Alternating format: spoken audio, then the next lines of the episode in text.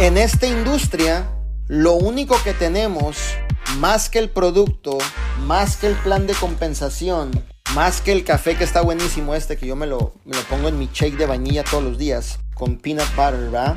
Más que cualquier cosa dentro de vida divina, lo más importante y lo que realmente prevalece y lo que realmente va a causar un efecto para toda la vida es tu nombre. Tu nombre, tu liderazgo, tu integridad tarda años en construirse años en construirse y un minuto en deshacerse. ¿Ok?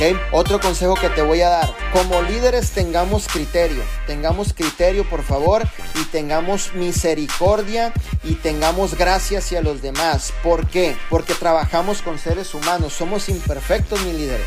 Y si aquel líder que ves tú que digas, oh, ese líder es mi rockstar y en algún punto de su caminar se equivoca, creo que no es justo hacer leña del árbol caído. Cuando un, un líder se caiga, fíjate bien qué es lo que ha hecho él por años que te ha causado un efecto positivo en tu vida, en lugar de agarrarlo y hacer leña del árbol caído. Porque hoy puedo ser yo, mañana puede ser tú, no sabemos.